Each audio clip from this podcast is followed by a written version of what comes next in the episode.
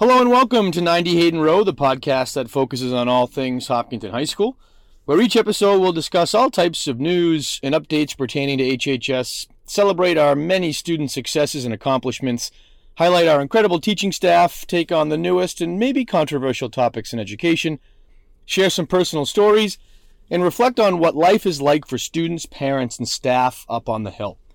I'm Evan Bishop, principal here at the high school. As we turn the calendar from September to October, we're embarking on a month that is rather stressful for our seniors and their parents, as many of them will be applying to college with all the early decision and early action deadlines coming up in mid October or the beginning of November, which kind of culminates many months of, of this planning process. And so I had the opportunity to talk a little bit to a senior, Caitlin Graziano, to get an inside scoop on what life is like right now for a senior as they get ready to start a very exciting year, but also to prepare for a really stressful time with post secondary planning. All right, Caitlin, thank you so much for joining the podcast. We appreciate you having you here. Tell us a little bit about how senior year is going.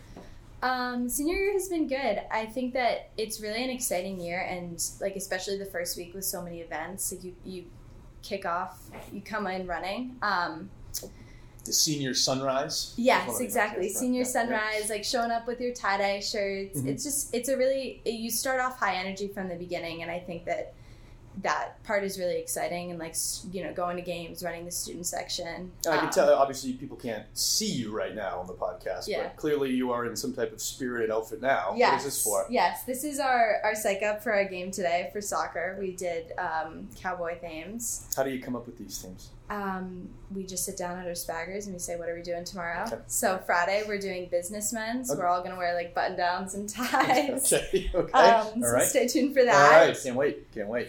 Um, but it's also definitely been a stressful year. Um, you know, still trying to keep the intensity of classes, so lots of APs, trying to keep the intensity of extracurriculars, and then obviously filling out my college applications, writing my supplementals, nailing down my essay. when so I'm glad you got into that because you know obviously we're as adults we're always told not to ask seniors about this process, post-secondary process. It just yeah. stresses them out. But yeah. the purpose of the podcast is to ask these questions. Right. So bear with exactly. me. But I appreciate you opening the door here. So, when did this whole process start for you?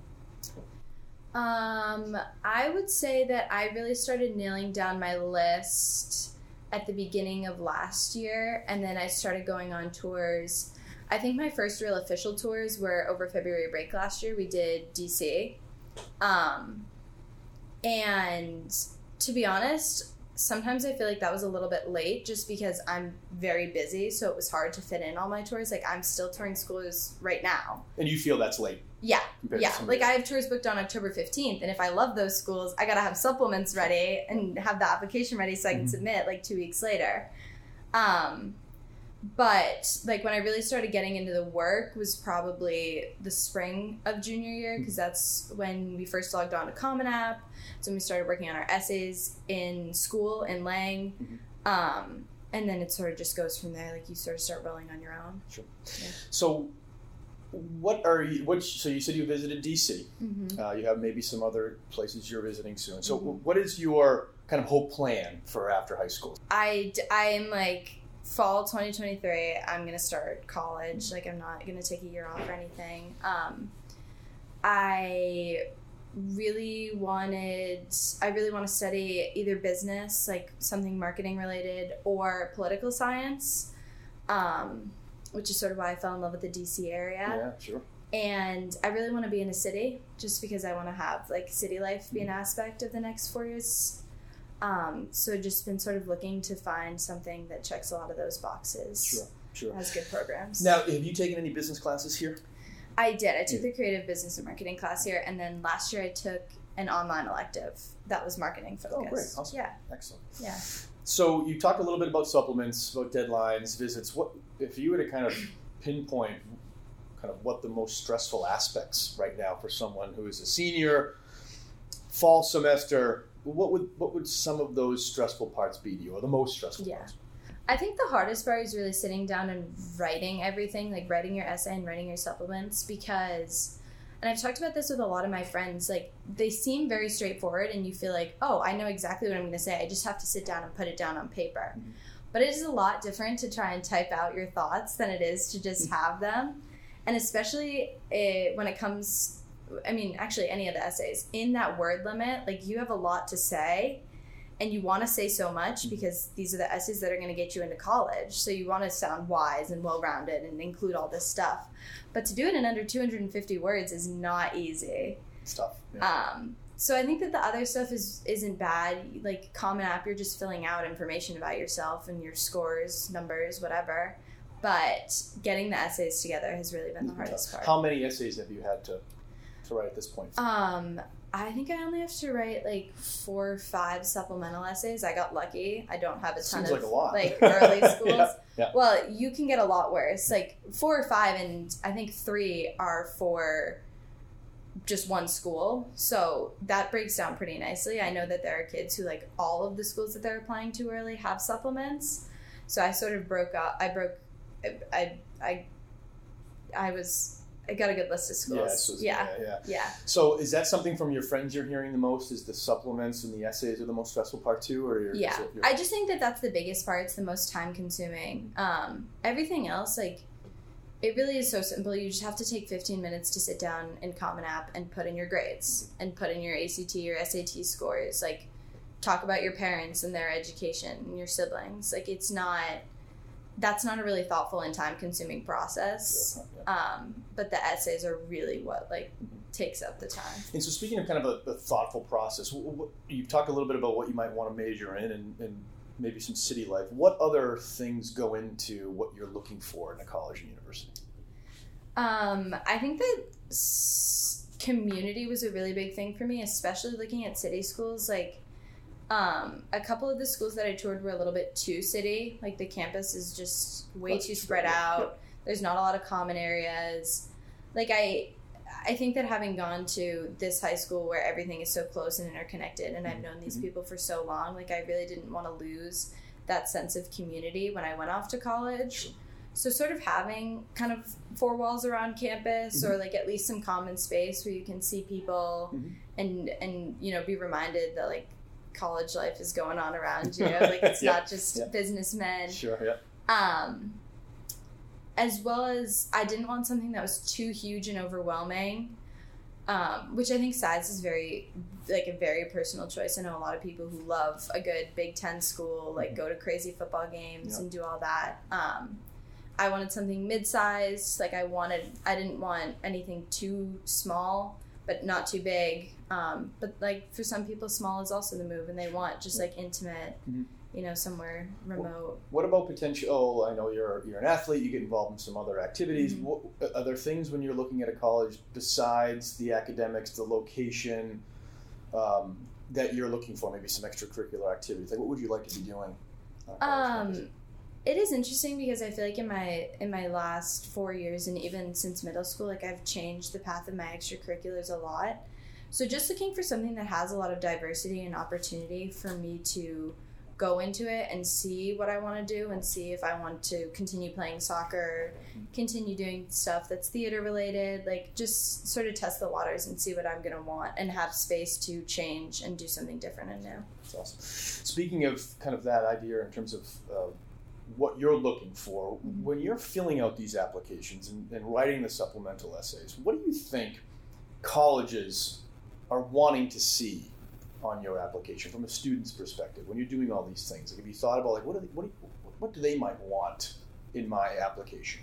I feel like what I've gathered the most is that they really want diversity, like having a lot of different activities, a wide spread of stuff, like um just like showing that you've done a lot of different things in your life that make you well-rounded, that you're not just taking a bunch of APs so you don't do anything else. Um, but that you're challenging yourself in school, playing a sport, and then you know maybe you have another extracurricular that you're really passionate about, or you work a job, and you know you go to a couple clubs like just having being able to show that you have several different sides of yourself and do a lot and enjoy what you do Yeah. Now, did you have that mentality coming into high school? Did that click at some point? Maybe when you went to visit a college, in terms of when does a student, maybe put yourself back a few years, start to think about all of these things? I started thinking about college like the moment I walked through these doors freshman year. Um, and I think that freshman year I actually was so worried about grades and numbers and how that would affect my college application that I took it really slow, like getting into extracurriculars and starting things. Um, and so I, I think that like looking back, I don't regret it because it worked out, but I think that that would definitely be some advice is like start diversifying your profile from the beginning. Like if you can't take all the APs, I think it's okay as long as you are making time to do something else that shows that you are a passionate student and applicant. Absolutely. Do you think, in terms of AP courses, we have a lot of students taking AP courses Mhm. here, and um, even from sophomore year on. Yeah. What kind of, from a student's perspective, stress do you feel that exists in this school around taking AP classes? Um, I think it would be the ability to take the most. Like, I think that there is really this narrative that you have to take every single AP that is offered to you if you want to get into college, if you want to do well, whatever. And for some students and for the schools that they're choosing to apply to, maybe that is the success plan. But I think that there are so many opportunities for you to do well and not take five APs every single year. Um, and so I think that you really have to sit down with your schedule and logic out like what is really the most thoughtful set of APs for you to take and what you're both going to enjoy and what's going to take you far. Like I started in AP Chem my junior year and I hated it and I was having a really miserable time and I just sat down and was like, I'm not going into science. I have no interest in STEM. Like, is it really worth it for me to be, you know, losing my cool over this class? I That I'm can't not picture you, you losing your cool. you would be surprised. AP Chem, Yeah. AP Chem brought a dark side of me Yeah, out. Um, so I chose not to stay in that course. How but difficult was that decision? It was really difficult. It was really difficult. What I, played into it? What what stretched you out the most? Because I feel like that is a situation that a lot of our students find themselves in. I just like sitting in that classroom. I felt like I was surrounded by a lot of people who were really passionate and interested about science and who were enjoying chemistry and were understanding it. And then to leave that class and go to AP US History or AP Lang, where I was really enjoying the class and I felt like I had something to contribute and like could participate. And I was like, this this experience just isn't gonna bring me anywhere. Like if I stay in here and suffer and get a mediocre grade that's not to help my GPA and then take the test and not do very well on it just to say I took AP Chem when I could go down to honors chem and be very successful and like have a better year where I can focus on other things that I'm more passionate about. That's I appreciate that. That's that's good advice. I think for a lot of our students as we're picking classes. And um, one thing that as a school we've toyed around with a little bit is limiting the amount of APs a student can take in a particular year. We haven't made that decision finalized yet. There's a lot of factors that play into it. Um, I know some other high schools around the area do that. What, what from a from your perspective, do you think that would be something smart for the school to do? To you know, only two APs sophomore year, three junior year, four senior year, or something to that effect? Yeah. Or do you think the way we have it now is you can take as many as you want or as many as you can handle? Well, I think that something that really like echoes through my mind and I would assume through other students' minds is when you go to these college info sessions and when you're taking these tours, a lot of the admissions counselors will say to you, when we see your application, we're going to look at your school and we're going to compare you and the tracks that you could have been on. Were you challenging yourself enough? Were you pushing yourself? And I think that that gets in a lot of students' heads to be like, okay, well, I have to take all of the APs offered to me because they're offered to me. Um, and so I think the idea of limiting it could help students be able to be like, oh, well, when they look at my school, they'll see that I could take max four senior year. And I took max four. And I was balanced and I did well. And they can't punish me for not taking five. That wasn't an option. Yeah, that's a good point. I think that's the fear when we even start to have these conversations about limiting the AP. is What's going to be the impact on the Mhm. students? And I think to your point, which is really well said, colleges will tell us that if you have a limit, we'll know that, and then that's how we'll kind of Yeah. gauge the students versus each other. Yeah. So, but getting to that point is is has been a challenge for us here. Yes. Yeah, absolutely. So, um, along kind of these lines that we're talking, what can parents do, maybe from you know, speak, uh, maybe you don't need to speak directly to your parents, but just generally speaking, kind of what can uh, parents do to help their seniors throughout this process? I think that the biggest thing for me was the tours. Like I, I really needed my parents to be very active in those because um, I I'm very afraid of like crossing a school off my list that like could have been my dream school and like not ending up where I'm supposed to be. But that's just that's separate. That's personal. Where do you Um, think the dream school idea comes from? probably like the media, I guess. Yeah, watch, yeah, right. But I also like my two parents both went to Boston College. My mom toured there spontaneously one day after she went on a terrible college tour, fell in love and knew it was her school. Obviously, like went there, met my dad. Mhm. So like I, I I think that I also grew up with this narrative that like there's there's a school out there that's Cool, gonna right, be sure, really good sure. for you. Yeah. yep. Um, but I have just always been really afraid of crossing schools off my list for fear of like not ending up there and then being like, dang, I really wish I had gone to yeah. wherever. I almost feel like that can almost never end, right? Yeah. There's just so many options. Yes, exactly. So it, it's been really nice to have my dad who will go on tours with me and be like, "What'd you think of that school?" And I'm like, "Uh, "You know, I don't know. It, it was it was fine. It was good." And then to have him be like, "You know, I I didn't feel like this was very you. Like I didn't feel like this really fit your vibe." And sort of be able to be like, "You know what? You're right. Like I didn't like that." And there's no reason for me to be fighting to protect this school. I don't need it on Yeah, my yeah, list. right, I have right, yeah, plenty. yeah.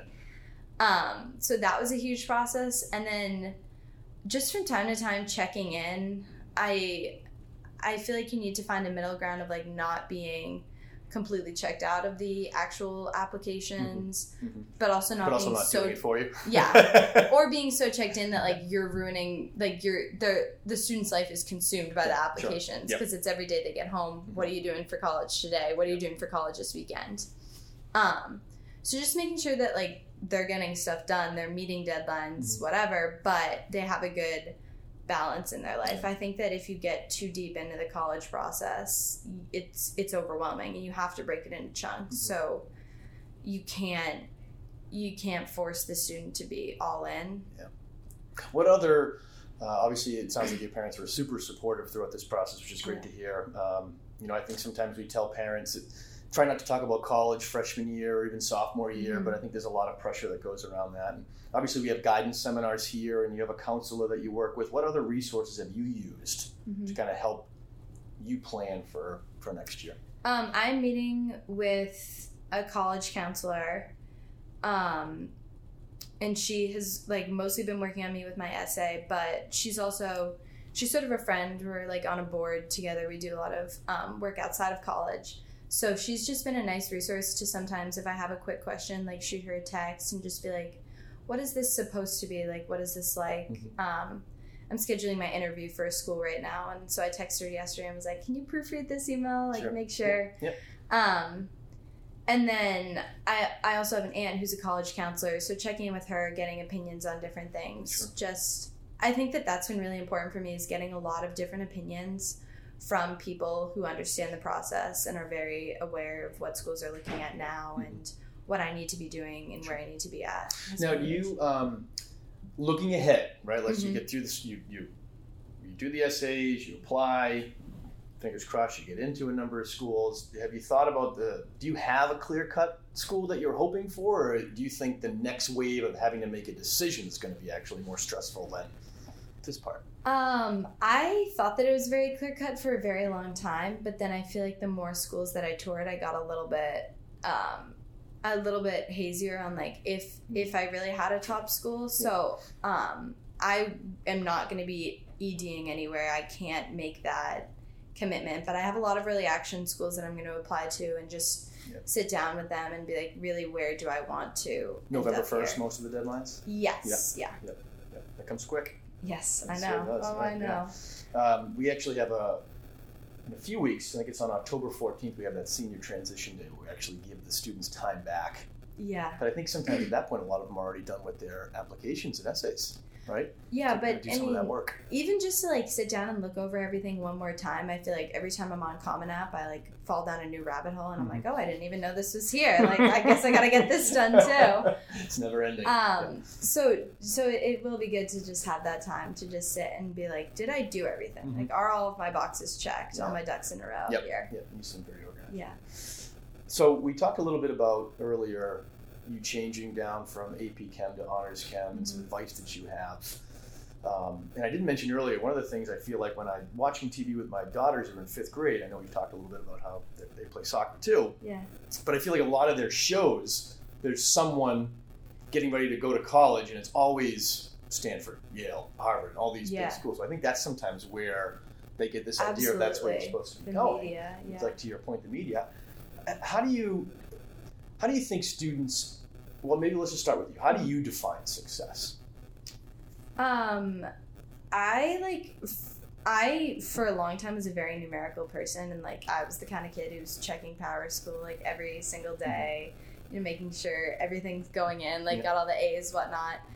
And I wouldn't say that I've changed that much, but I think that for me, the definition of success is doing something to the fullest that you are proud of. Like being able to walk away from something and be like, I'm really proud of how I did on that, of, of what I accomplished there. Um, and and just being like it's sort of a weight off your back almost when you finish something and you're like, I did that and I did it well. And I'm proud of the way that I did it. Mhm. And um, to be able to sort of carry that with you, the legacy of like accomplishing something Yeah, like that. Yeah. For thank you so much for joining the podcast. Yes, We thank you for it. having Good me. luck in your game. Thank you. Just want to thank Caitlin again for taking the time to be part of the, the podcast. Clearly, she is a very articulate, mature young woman with an incredibly bright future ahead. Although she's pretty stressed right now, she seems to be taking it in stride, and we wish her all the best in a great senior year, great soccer season, but also uh, wherever she does land uh, next fall, we'll be certainly lucky to have her. So, we talk a lot about post secondary planning here at Hopkinton High School. We have a tremendous guidance staff that works with our students throughout the course of four years as they get ready to plan. They work with parents. Obviously, we're having a lot of conversations with the community about different options, the process, how it all works, standardized tests, all of it. But one group that is rather underrepresented when we have these conversations, and a very important group, is college admissions reps obviously a big part of the process have a lot of information that will certainly be useful for our students and families. And as we talk about the stress that students are under families are under i had the opportunity to speak with owen grover uh, the associate director of admissions at boston college. So owen tell us a little bit about your role at, at, at boston college and how you got into this work.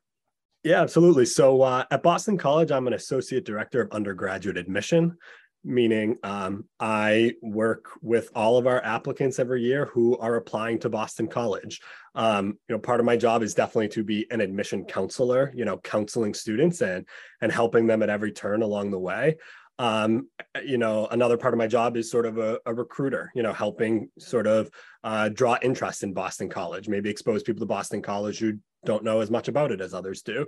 Uh, and then another part of my job is to sort of be the person who evaluates applications um, and uh, you know helps try to find students that are a good fit for BC. Um, you know, I don't like to think of myself as someone who uh, is uh, rejecting students from college, but I, I think of myself as someone who's helping students apply to college and you know sort of facilitating students' ability to find their best college match.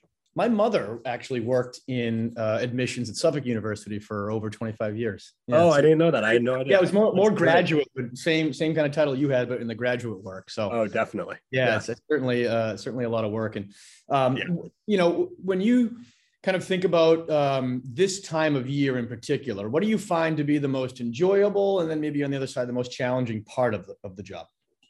Yeah. So, um, you know, I I think at this time of year, uh, it's sort of both exciting and can be anxiety inducing for the students uh, as well because um, you know it's exciting that students are starting their senior year they sort of have all of this opportunity and hope in front of them about the the college application process but at the same time, I fully understand that you know that can be anxiety inducing for students as well.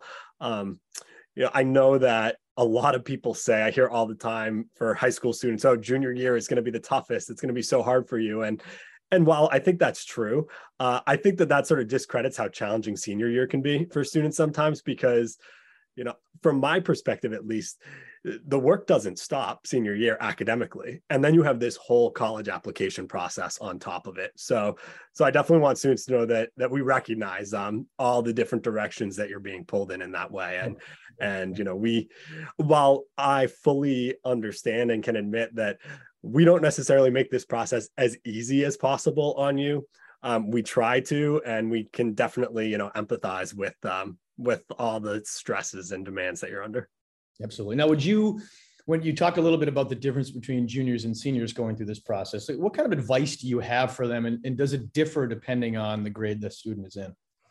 Yeah, that's a great question um, because it definitely does differ. Um, you know, I think the conversations that I'm having with seniors is is very different than the conversations that I'm having with juniors.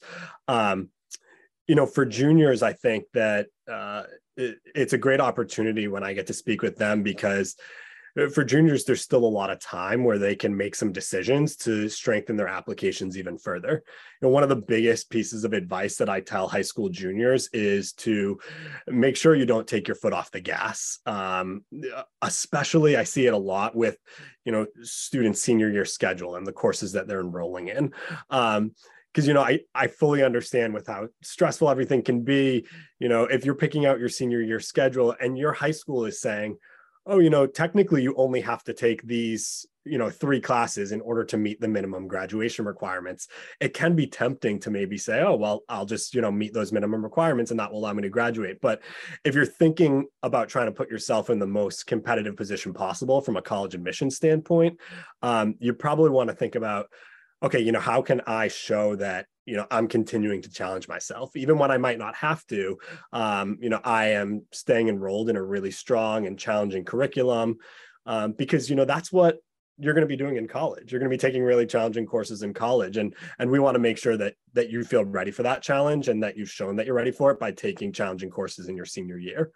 Mm. on the other side of thing for seniors you know the the advice for them is more just you know around crafting their applications and sort of advising them to try not to get caught up in the hype around college admissions and really do a lot of self-reflection uh, in the process because i think that it's really easy to sort of have your process influenced by so many different outside factors. Oh, but i think that what is going to help you land at the school that's the best fit for you is doing a lot of reflecting about what you truly want in the process.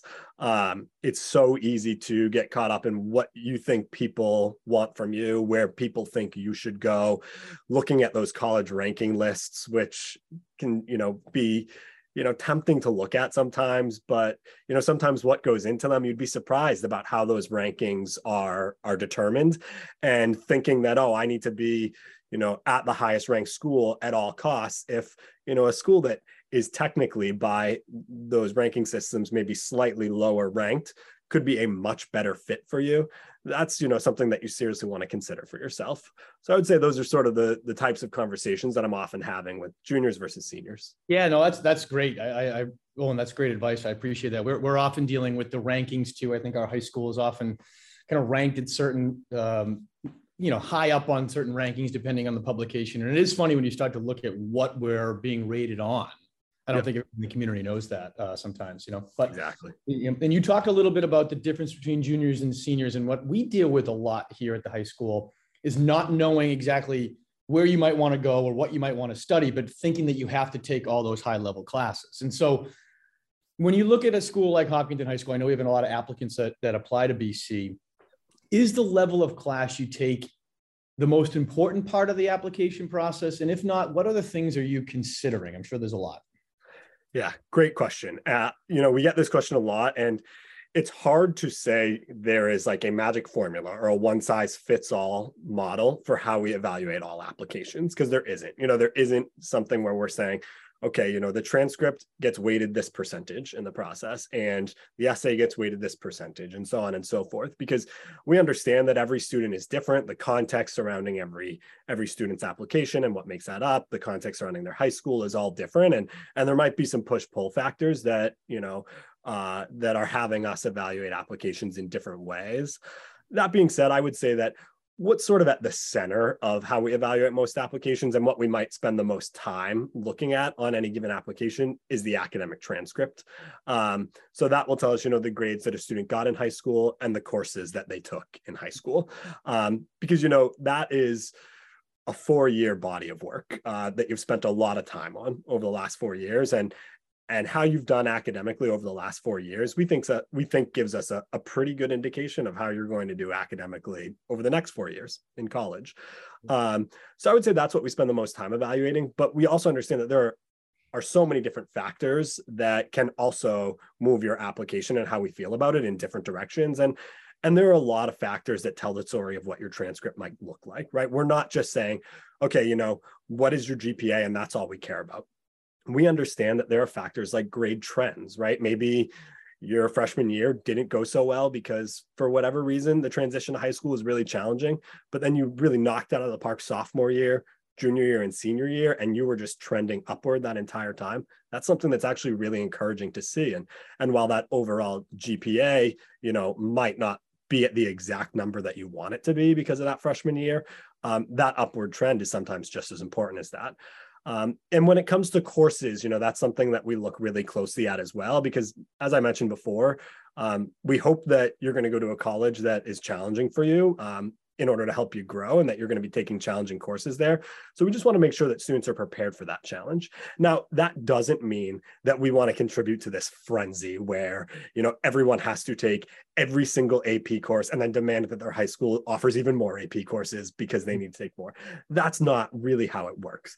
Um, we understand that it's not feasible for every student to take every single AP course in every single subject area. Um, it's not feasible you know from a, a student center perspective it's not feasible from a logistical scheduling perspective and we understand that there are so many of those factors at play. Are you looking at the number of aps a kid can take and then how many they are taking? Because i think we've had these conversations about maybe limiting the amount of aps a kid can take in a year to kind of reduce some of that stress have them focus on what they care most about. But i think there's pushback on the other end that that might hurt their chances of getting into college. I'd love to hear your kind of experience with that if you have any. Yeah, absolutely. That's a great question. And we evaluate every application in the context of their high school and in the context of what's being offered at their high school. And so we would never, ever penalize a student for not doing something that isn't offered at their high school right and so it's all about maximizing what's available to you uh, you know some of the absolute best high schools that i read and some of the strongest students that i read they might come from a high school where the limit and it's sort of normal to take like one or two AP classes a year, and that's all that you can do. And I know that if a student is doing that and doing well in them, they're doing the best they possibly can and they're absolutely maximizing what is available to them. And you know those ap classes might even be more rigorous because there are fewer offered so the teachers can maybe expect a little bit more in that sense. And and we fully understand that. We're pretty well trained in, in our job in you know really getting to know our high schools really well. We sort of um, help manage different high schools and become experts on different high schools and it's our job to know our high schools really well and fully understand what that is. So you know the community can rest assured that the people reading the applications from hopkinton high school are experts at what's offered at hopkinton high school and every year know exactly how something may have changed from a curricular standpoint and uh, are really not penalizing students in any way. Um, if you know they are just maximizing what's available to them. So i always say you know you you want to sort of put yourself i don't want to minimize the um, the importance of rigor because you want to make sure that you're taking rigorous curriculum. But you know if you're looking at those most highly selective schools in the college admission process just make sure that you are sort of in the general ballpark of what the really smart kids at your school typically do right um you know if if they're taking two or three AP classes by the time they graduate, and great. Like maybe try to be enrolled in those two or three AP classes, pick the ones that you're most passionate about and go for that. Maybe they're enrolled in four or five, right? And then that's the choice that you make. And you sort of say, okay, you know, this is what the top kids from my school typically do. So I want to try to be in that ballpark. Um, that's really what it's all about because rest assured that we fully understand exactly what it means to take any given number of AP classes at your school. And you should never be worried that, you know, if a high school only offers a certain number of AP classes or limits a certain number of AP classes, that just arbitrarily hurts uh, you in the college admission process. That sort of, you know, in, in, a way discredits my ability and professional judgment as a, as an admission counselor because I I promise you that we work really hard to to understand that context. So, uh, along those lines, uh, we wanted to kind of dig it a little bit deeper into um, outside of the classroom. And so, a lot of students will get involved in clubs here. And there's often discussions is it better to focus on a few core passions when it comes to clubs and extracurriculars, or kind of diversify yourself and be involved in a lot of different things? Does that play into your decision? And if so, how much? Yeah, you know, great question. I it's funny. I just got this question the other day um, when I was visiting a, a, high school, and a student asked me, uh, sort of with the wording, uh, "Which student would you admit? Uh, would you admit the jack of all trades, or would you admit the student that is sort of the master of one and in depth uh, in, in re- one particular area?" And my answer was uh, both.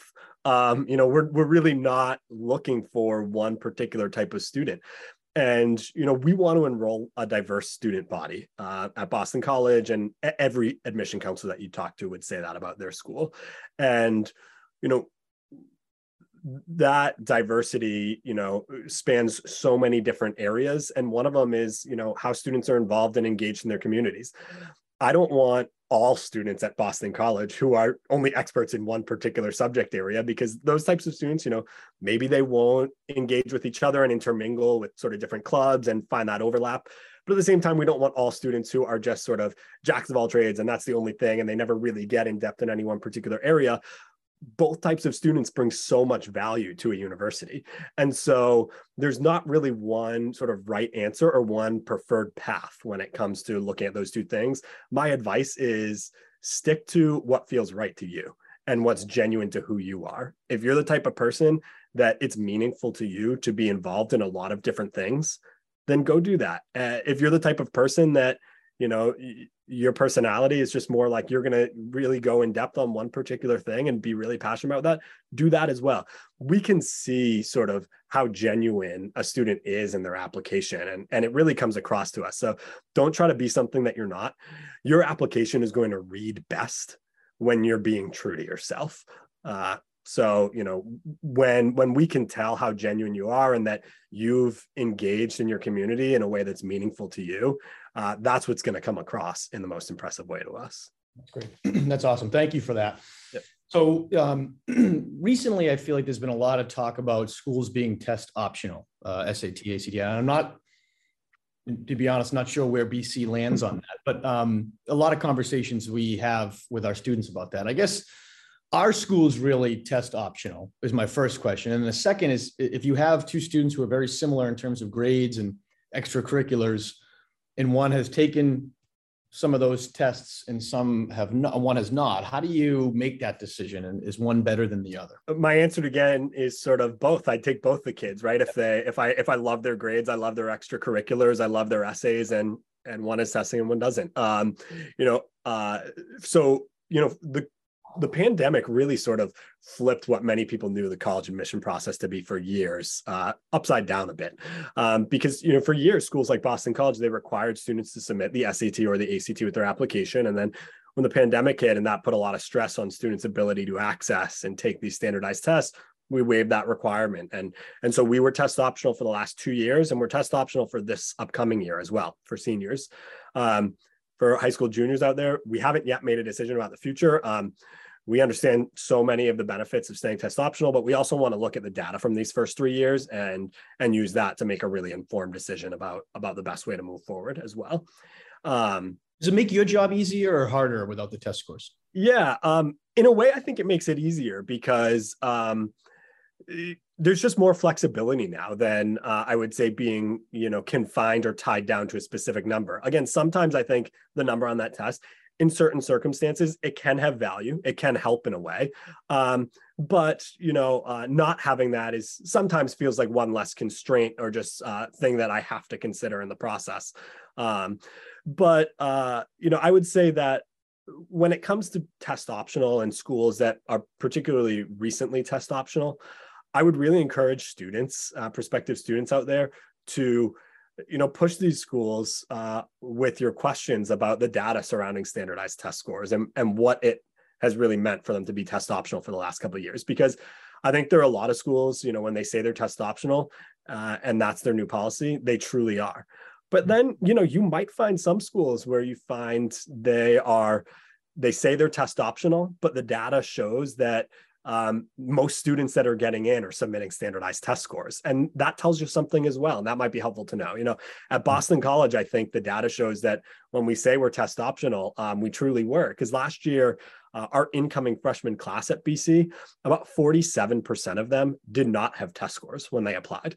So that shows you that you can get into Boston College without standardized test scores. A, a lot of students did last year, um, hmm. nearly half of the freshman class. Hmm. I, people will ask, you know, well, will I be penalized if I don't submit my standardized test scores? And I say, well, you're not going to be just objectively or arbitrarily penalized or, or knocked for not submitting standardized test scores.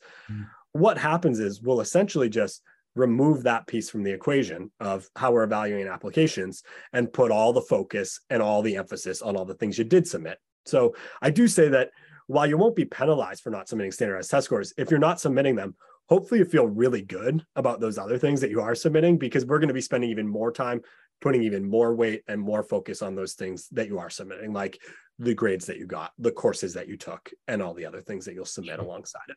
Yeah speaking of those other things um, a, a, lot of stress i think some of the seniors under right now is is crafting those college essays. Mm-hmm. um, in your opinion, uh, where do they factor in? And then maybe just, I'd love to hear kind of what uh, some essays over the years that have stood out to you and why.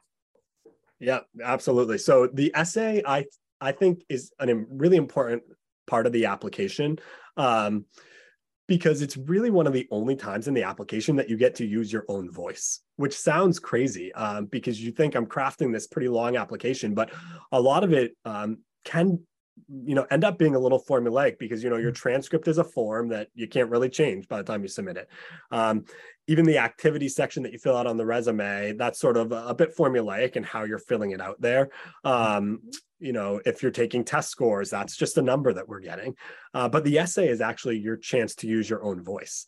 Uh, so it really allows admission counselors to get to know you as they're reading their applications. And and you know while I'm, what i'm about to say can be a bit of an oversimplification of the process but i often feel like the more i get to know a student by reading their application the harder time i have saying no to them because often i feel like you know I, I got to know this student so well i can really see a place for them on our campus i can see how they'd fit in here you know based on what they're writing about and and how they portrayed themselves in their application you know that can be a really compelling uh, reason to to potentially admit a student mm-hmm. um, and your essay it really just needs to be uh, personal to you. A lot of people will say you know there's subject areas uh, that you should or shouldn't write about. And and not really as long as you're writing about it in a way that's personal to you. You know for example a lot of people will say well you know maybe don't write about sports because a lot of people write about it or don't write about you know losing a grandparent or something because a lot of people might write about that. But as long as you write about it in a way that is really personal to you that's what's most important. You know uh, those those essays that are most compelling about a student losing a grandparent, what I find is that you know the the really successful ones are about the student. Um, sometimes I read a lot of essays and I learn a lot about the grandparent and I, I learned how great the grandparent is and which is fantastic but it, it didn't tell me a lot about the student. Yeah. and those essays uh, that are teach me about the student are the ones that are most successful. And you know you really can write about anything. I love to use the example of one of the best college essays that i've ever read and it, it always sticks in my mind was about um, black bean dip from trader joe's. It mm. was an incredible essay. The student wrote about how you know, um, he and his family had an obsession with the black bean salsa dip from Trader Joe's. Uh, but the only problem was the nearest Trader Joe's was three hours away from his house. Uh, so, uh, right like once a month, he or one of his family members would go on a pilgrimage to Trader Joe's and buy like a case of black bean dip to last them a month until their next trip. And he said that one day he went there and there wasn't any black bean dip. He and he told the person, you know, I drove three hours here for black bean dip. Can you can you check if they're in the back or anything? And the person working at Trader Joe's said, uh, it's actually discontinued. We don't make that anymore. The black bean, bean dip's gone. And the student uh, said the best line of the essay was he said, you know, I had finally met my arch nemesis in life, Trader Joe, but he spelled it Trader, T R A I T O R.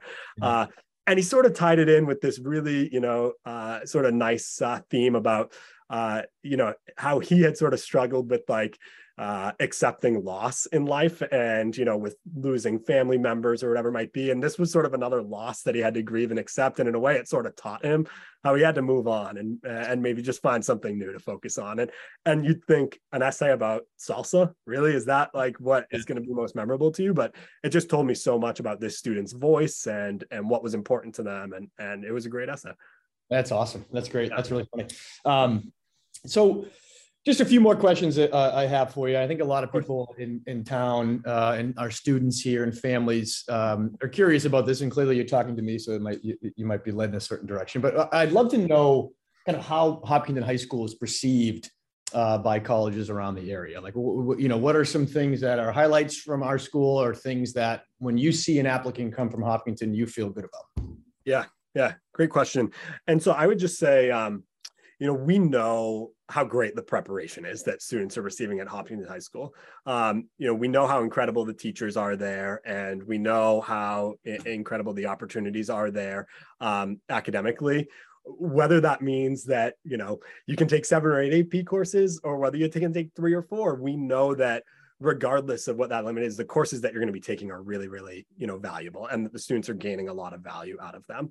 Um, so you know that's um, that's always you know really compelling for us to see.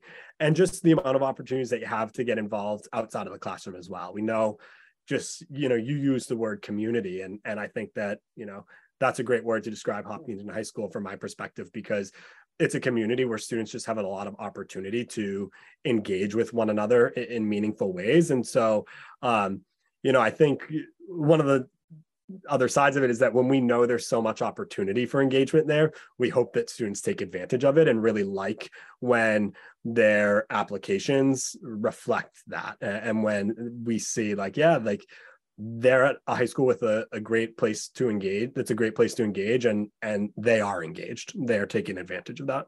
Before i let you go from from your perspective when you look at students that are going to be you know applying to bc in the coming years is, is there a skill that you're seeing that maybe some incoming freshmen are lacking or a course that maybe we should be offering to our students that we're not based on your i know it might be an unfair question but just curious about as we continue to try to be the best school that we can possibly be and give our students all the opportunities for success. Just didn't know if you had any thoughts on that. Yeah, that's a that's a great question.